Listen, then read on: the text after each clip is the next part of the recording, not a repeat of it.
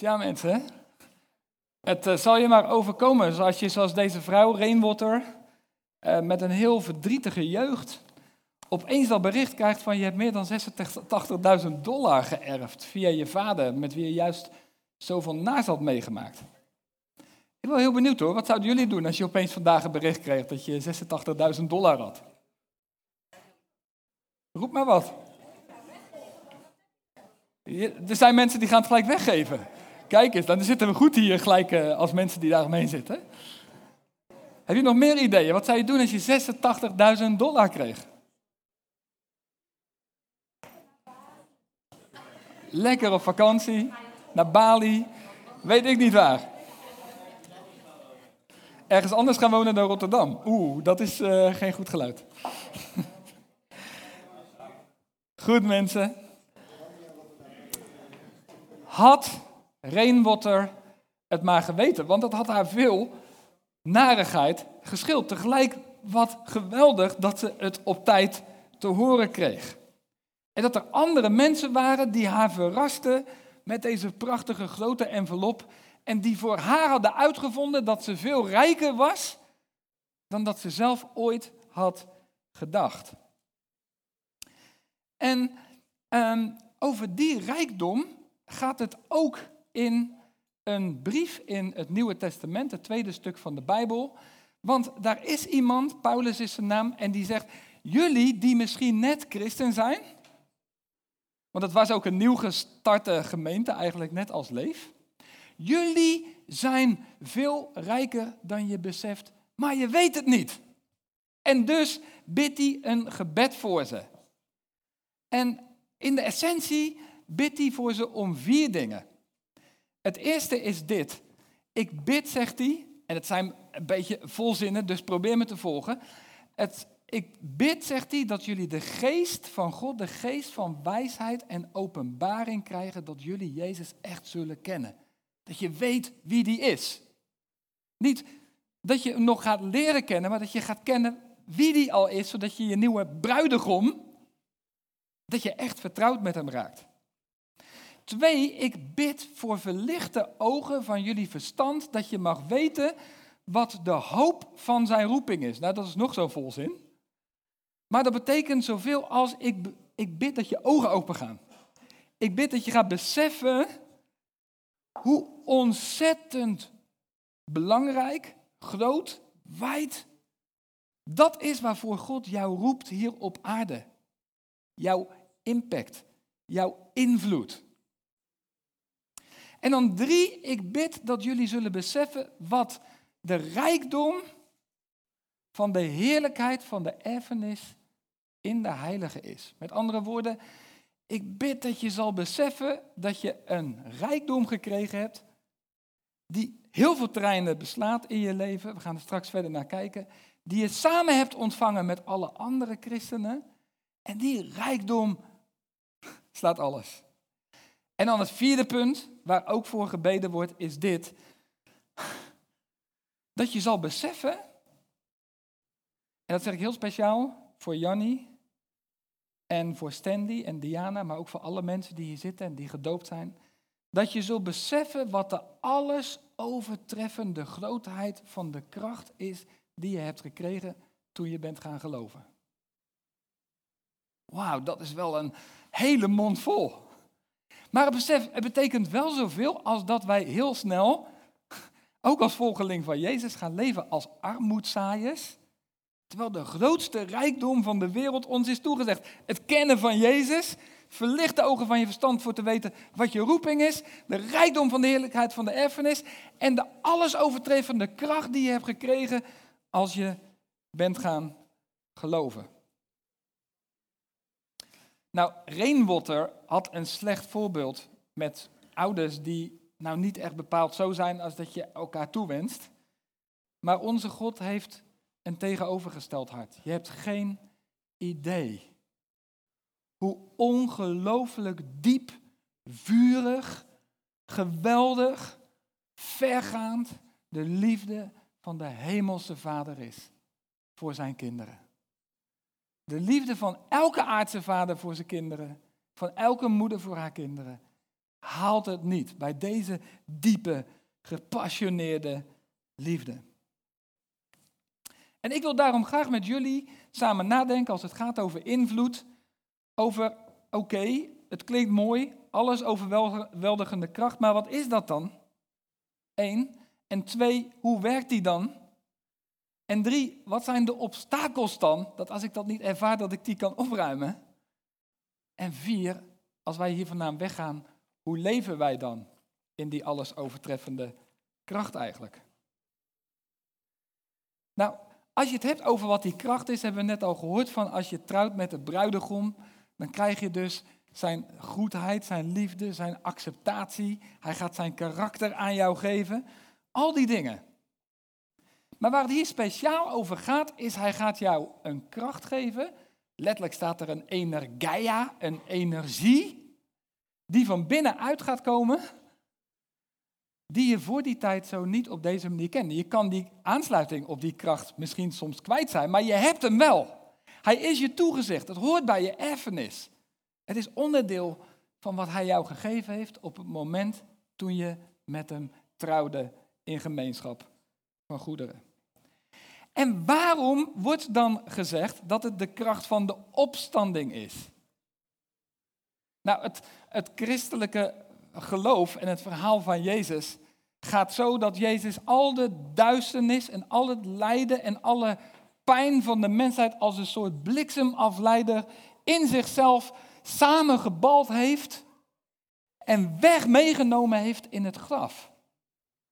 En dat Jezus aan dat kruis een einde heeft gemaakt aan een oud leven en een mogelijkheid heeft gegeven om aan de andere kant van het graf helemaal opnieuw te beginnen. Want hij bleef niet in de dood. Na drie dagen is hij die alle samengebalde ellende en duisternis en pijn en verdriet en onmacht.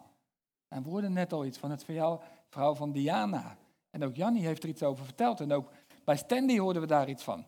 Al die, al die gebrokenheid heeft Jezus toen, toen zijn vader hem opwekte uit de dood, in een explosie van een nieuwe goddelijke kracht, is er een nieuwe schepping aangebroken toen Jezus opstond uit de dood. Er is geen grotere kracht. De kracht van de zon haalt het niet. De kracht van geen, en dat is een negatief voorbeeld, geen atoombom. Maar de, de positieve kracht van de opstanding van Jezus slaat alles. En lieve mensen, geloof het of niet, maar die kracht is van jou door Jezus. Die alles overtrekkende kracht. Die kracht is oeverloos. Die kracht is eindeloos. Die kracht is grenzeloos. Nogmaals, als je eruit leeft. Het is de grote, die opstanding is de grote wende. Het is het grote keerpunt. Het is het grote nieuwe begin. En zo kunnen wij, want het is niet zomaar een vaag verhaal, zo kunnen wij als wij samen als gemeente optrekken, de kracht van Jezus, de impact, de invloed in de stad Rotterdam laten zien op een ongedachte en ongekende manier.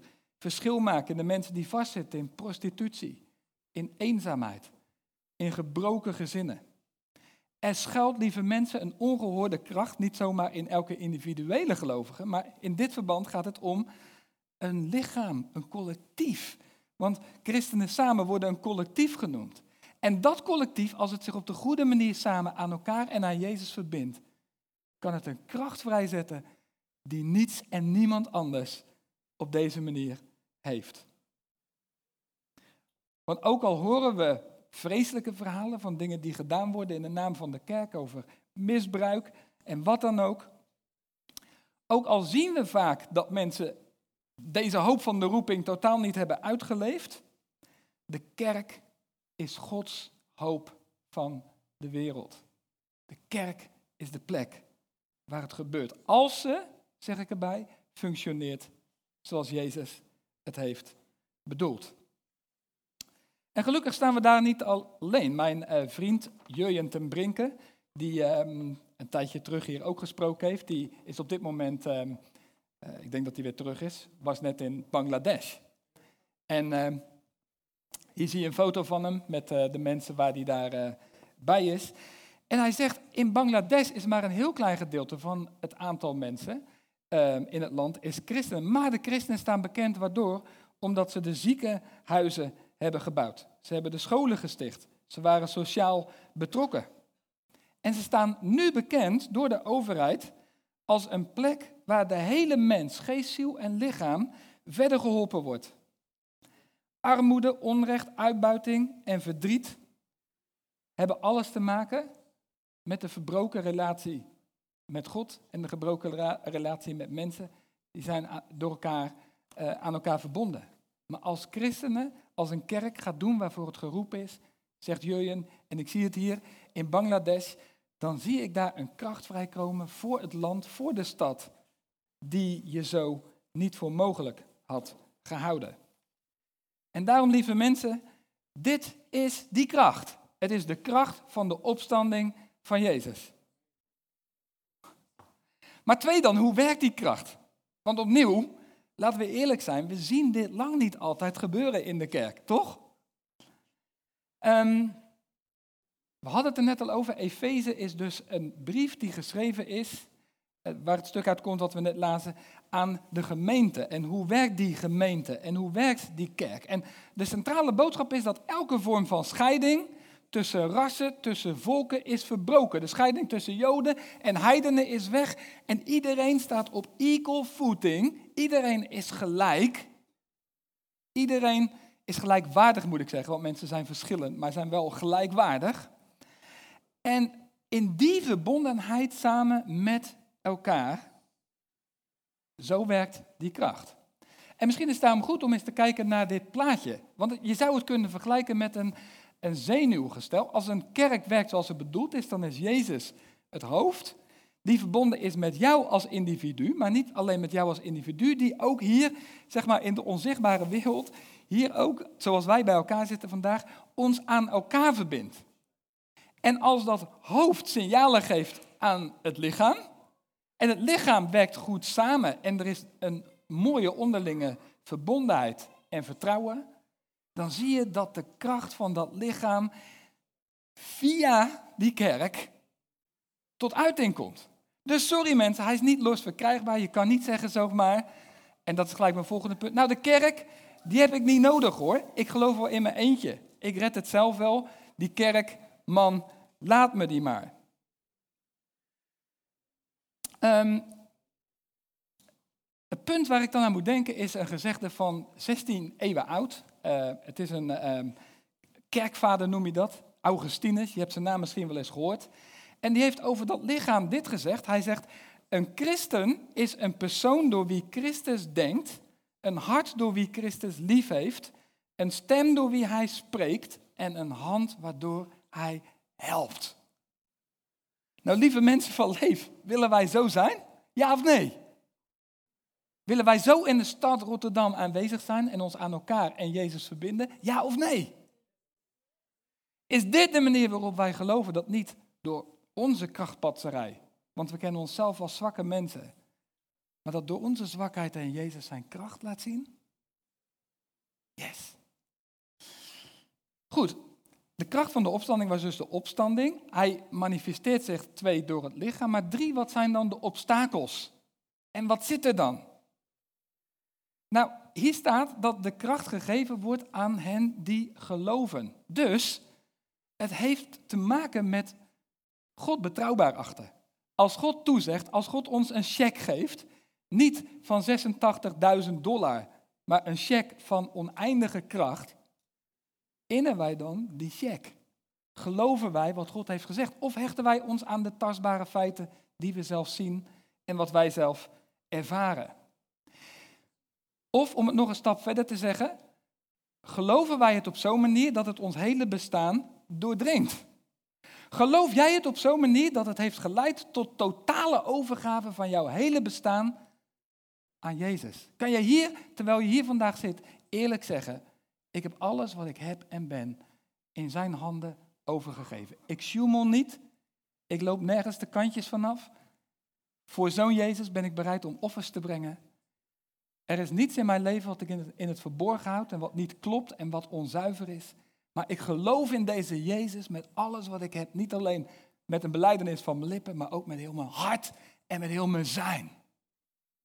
Want dat is waardoor die zenuwbanen uiteindelijk hun werk verlangen te doen. En dan terug naar die opmerking, ik heb die kerk niet nodig. Lieve mensen, ik kan heel goed begrijpen dat je dat denkt. Zeker als je kijkt naar wat de kerk er vaak van heeft gemaakt. Maar als dit de kerk is zoals Jezus hem heeft bedoeld, en als dit het plan is wat God heeft gemaakt, hoe kan je dan ooit zonder zo'n kerk? Hoe kan je het dan ooit in je eentje denken te doen? Hoeveel kracht ga je missen? Hoeveel impact, hoeveel invloed mis je als je jezelf niet afhankelijk van anderen en afhankelijk van Jezus opstelt? Maar daarom is het ook heel belangrijk dat wij als leef het serieus nemen dat we samen een eenheid zijn. Want een tweede obstakel in een kerk, in een gemeente kan zijn verdeeldheid. En weet je, dat begint niet in heel groot dat mensen staan te vechten met elkaar. Maar dat begint in irritatie, in afstand van die persoon. Hou ik een beetje afstand toe, die is, dat is niet zo mijn, mijn figuur. Dat is in dingen over anderen denken, in geen vertrouwen aan elkaar geven, in elkaar wantrouwen. In die kleine fricties, daar zit het probleem waardoor de zenuwbanen verstoord raken en niet meer de signalen van het hoofd ontvangen en niet meer samenwerken zoals een lichaam bedoeld is. En lieve mensen, als wij de kracht van Jezus in werking zullen zien en willen zien, dan is het belangrijk dat we met alle mensen vrede hebben. Dat als er spanningen zijn en als er afstand is, dat we naar elkaar toe gaan, dat we het uitspreken, dat we geen spel spelen, dat we niet afstand houden van elkaar, maar dat we die eenheid ook echt met elkaar gaan uitleven. Dus ongeloof is een obstakel, gebrek aan eenheid is een obstakel. Maar het kan ook zo zijn dat we vergeten om op de buitenwereld gericht te zijn. Dat we egocentrisch worden. Dat we wel blij zijn met zoals het is en ik heb mijn eigen leven en daar heb ik al meer dan genoeg aan. En vergeten dat Rotterdam een stad is waar nog ongelooflijk veel werk te doen is. En waar Jezus niet op een manier dat hij ons overvraagt, maar voor ons allemaal een plek en een taak heeft waarvoor hij jou en mij wil inzetten. En ja, dat vraagt offers.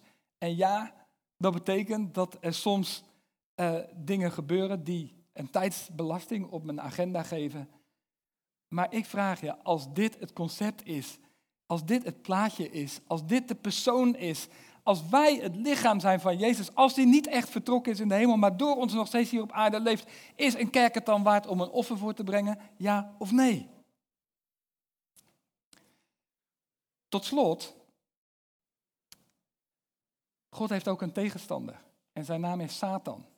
En hij en zijn demonen zullen er alles aan doen om jou en je relatie met Jezus, om daar afstand in te scheppen. Om jou en je relaties tussen je broers en je zussen, om verwijdering te geven.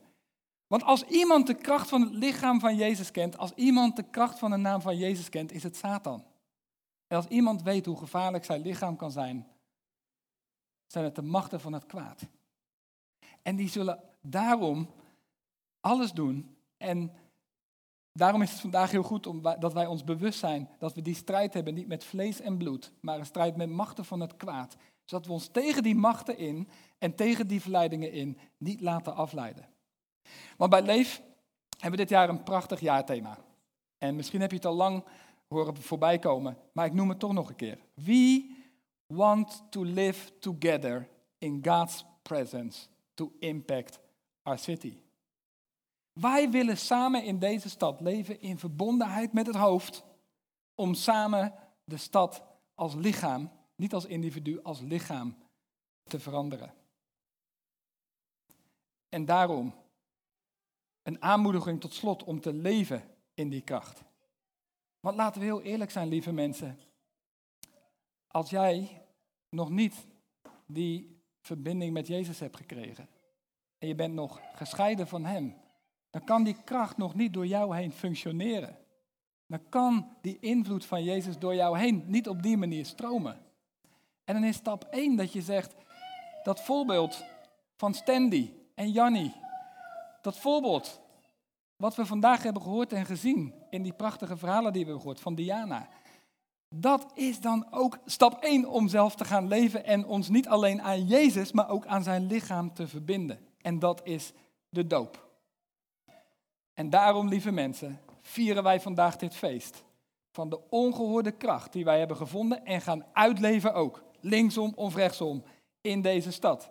En we bidden Jezus dat Hij ons geopende ogen geeft, zodat we mogen zien hoe groot deze hoop is, hoe rijk deze kracht is, zodat we hem vervolgens ook samen met elkaar, aan elkaar, door elkaar doorgeven. We laten ons niet in de luren leggen. We laten ons niet inpakken.